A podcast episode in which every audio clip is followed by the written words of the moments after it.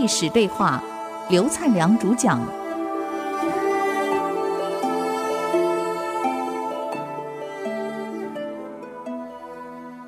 您所收听的节目是《与历史对话》，我是刘灿良。那、我们很高兴又有时间回来跟各位在一起共同探讨中国的历史五千年，这么多的历史个案，对我们现代人有什么启示？尤其是我们的企业、我们的为人、我们的处事，我想应该会有一些帮助。就像我们上一次探讨春秋战国很多个案，对我们的这个为人处事、管理有很多的启示一样。那么这里我们现在看一段项梁的问题。呃，项梁是项羽的叔父，我想各位都有印象。项梁也很会作战，项梁的父亲就是项羽的祖父，是项燕。是楚国的大将军，到楚国灭亡的时候，他是自刎而死的。项燕是自杀，所以项羽对秦的仇恨，就因为祖父的死本来就深，后来又因为项梁的死更深。其实项梁死自己要负很多责任，不能完全怪秦。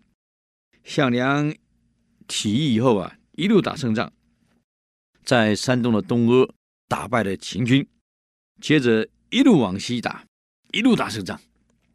这说也奇怪，这个秦朝统一中国的时候的部队这么能打，怎么到这个时候被人家这个摧枯拉朽一样，哇啦哇啦哇啦，好像每一战都打输了。那最后在定陶的这个地方，项梁跟章邯就对峙了。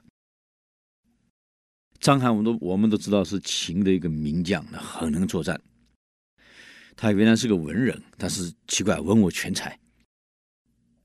他被奉命到东来处理对楚军的作战。这个战争很有意思啊！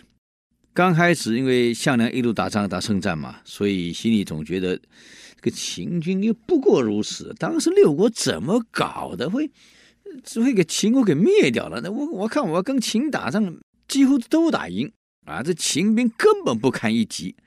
所以在项梁的眼里，秦根本不行，所以产生一种很轻视秦军的这种心态就出来了。尤其是定陶的决战这一战，两军交锋，我们都知道项梁是很难打仗，跟章邯两个大将对垒，项梁使的是大刀，一刀就劈到这个章邯的大腿，劈伤了，章邯大叫一声跑了，就这样。项梁攻下了定陶城，一进城后，下令三军庆祝。啊，你想想，三军开始庆祝了。这个时候，他的这个我们以前叫做辅导长啊，在类似这个做政治思想的，大陆叫政委，就跟他说了：“大将军，打胜仗以后，如果骄傲，士兵懒散，不再严格的训练。”不再严格的坚守岗位，不再去谨慎的分析整个战局，往往可能就要失败了。我们从东阿一路往西打到定陶，在定陶这一战又赢了章邯。将军，你没有失败过，场场都打胜仗，就是因为每一场都打赢了，我才担心啊。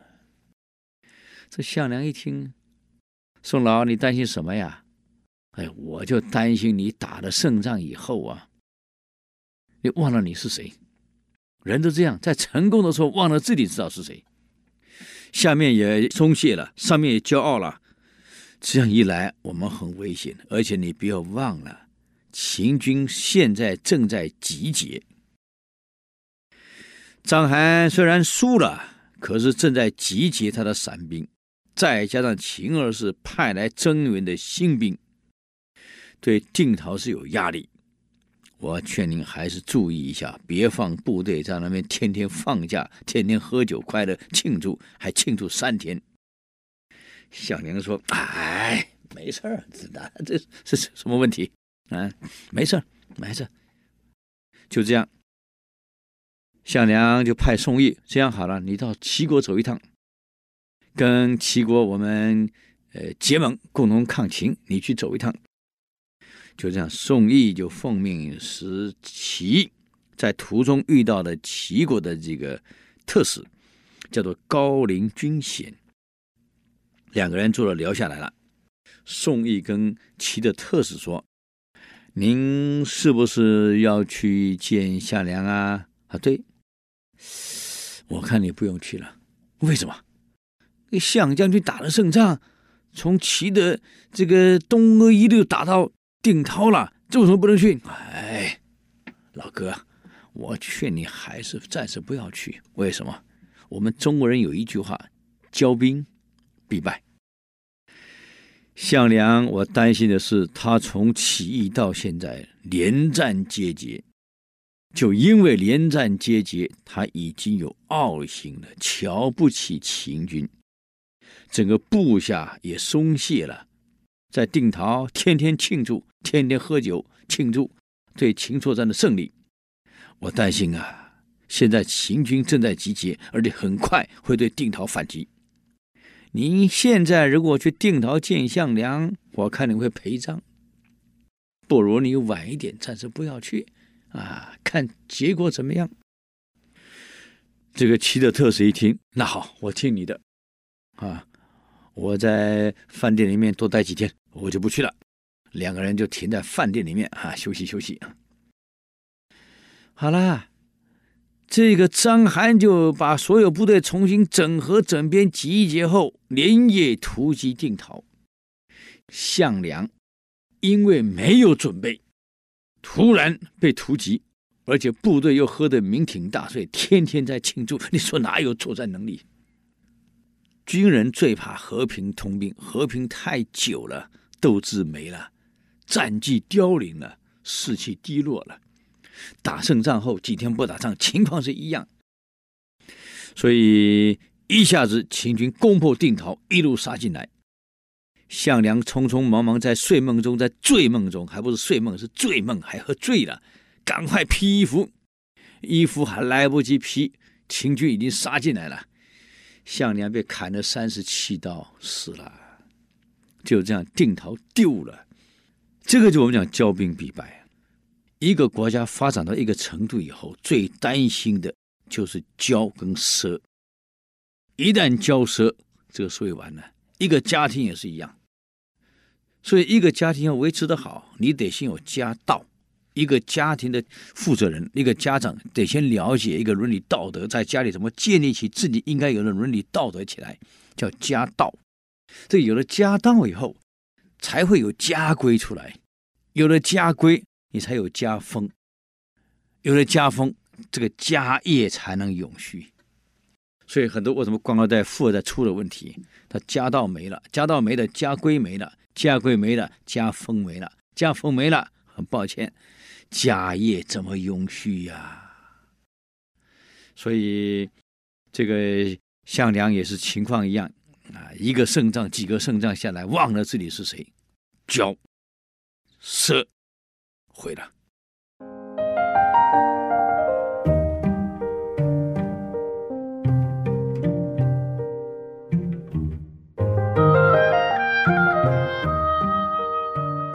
刚刚我们谈到这个定陶一战，项梁死了，那么接着呢，赵国又开始反秦，所以秦三路大兵围赵。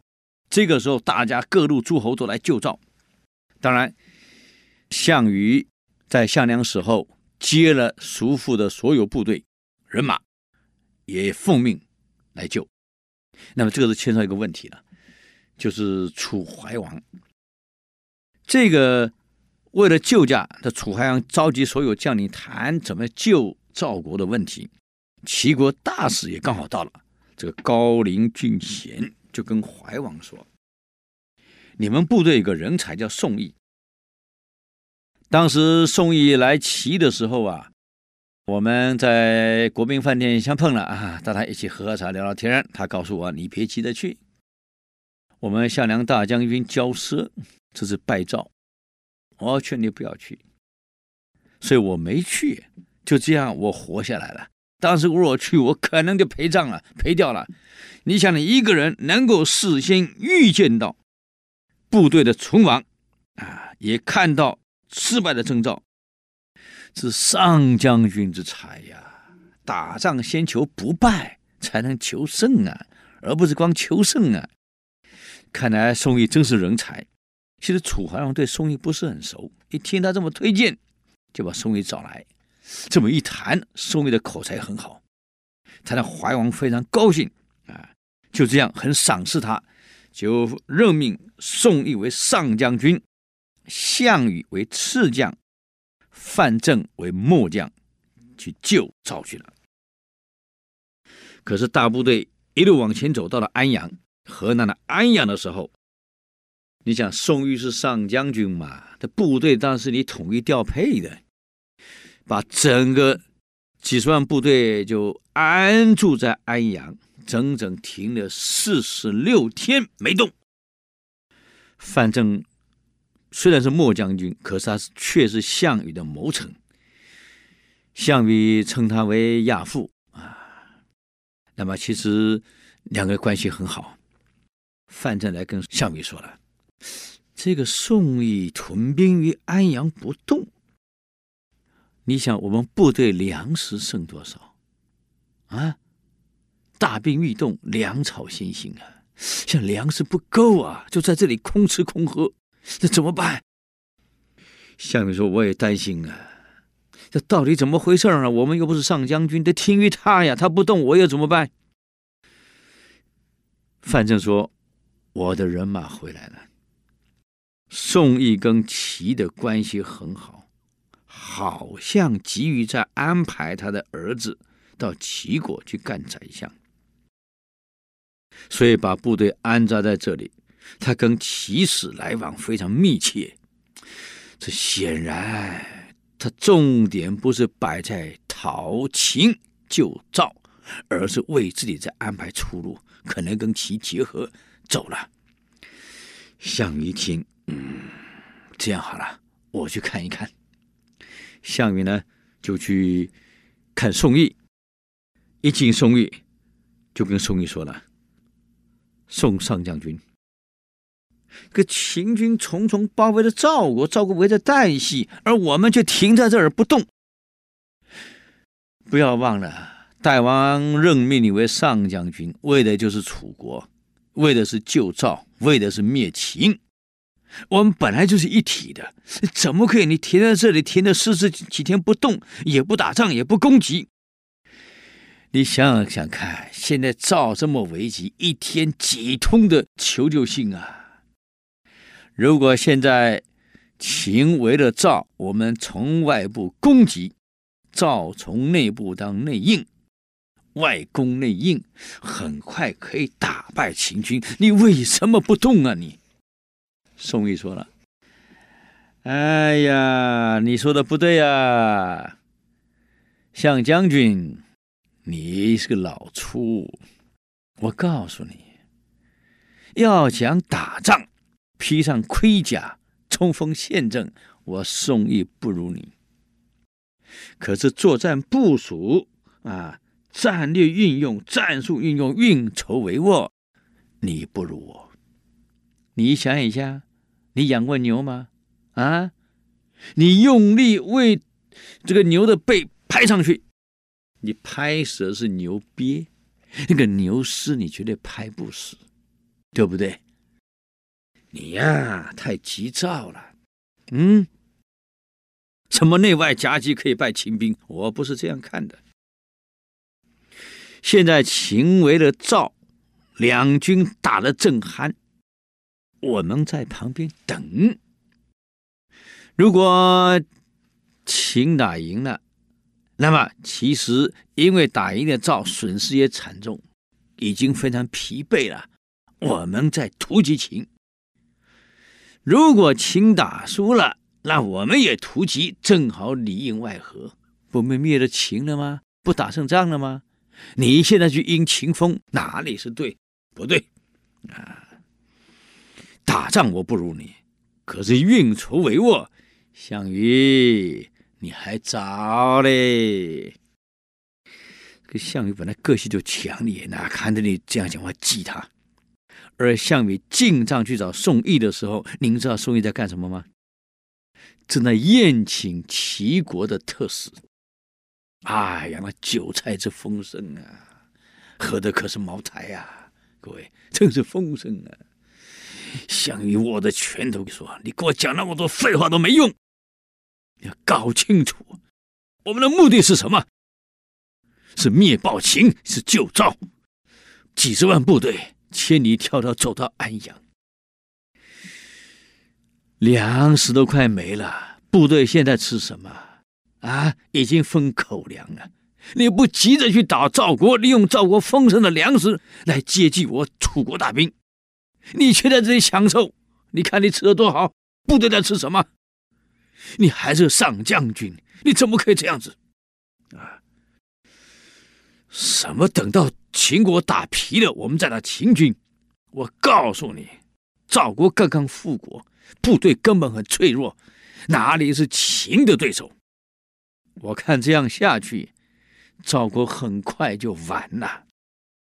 赵国一旦完了，秦国在整编赵国的部队，他会更强大，我们更难打。你现在不去，将来哪有机会呀？而你呢，不是想到楚国的未来？怀王这么重视你，让你为大将军，你居然不是考虑到楚的未来，是安排你的孩子去当宰相。我们都知道，你不要以为我们是傻瓜。你最好想一想，我不想再跟你谈了。项羽掉头就出去。宋义喊了一句话：“我是上将军，一切我安排，违令者斩。”项羽回头哼了一声，出去了。一回去以后，项羽的密探来跟项羽报告了，到底报告什么呢？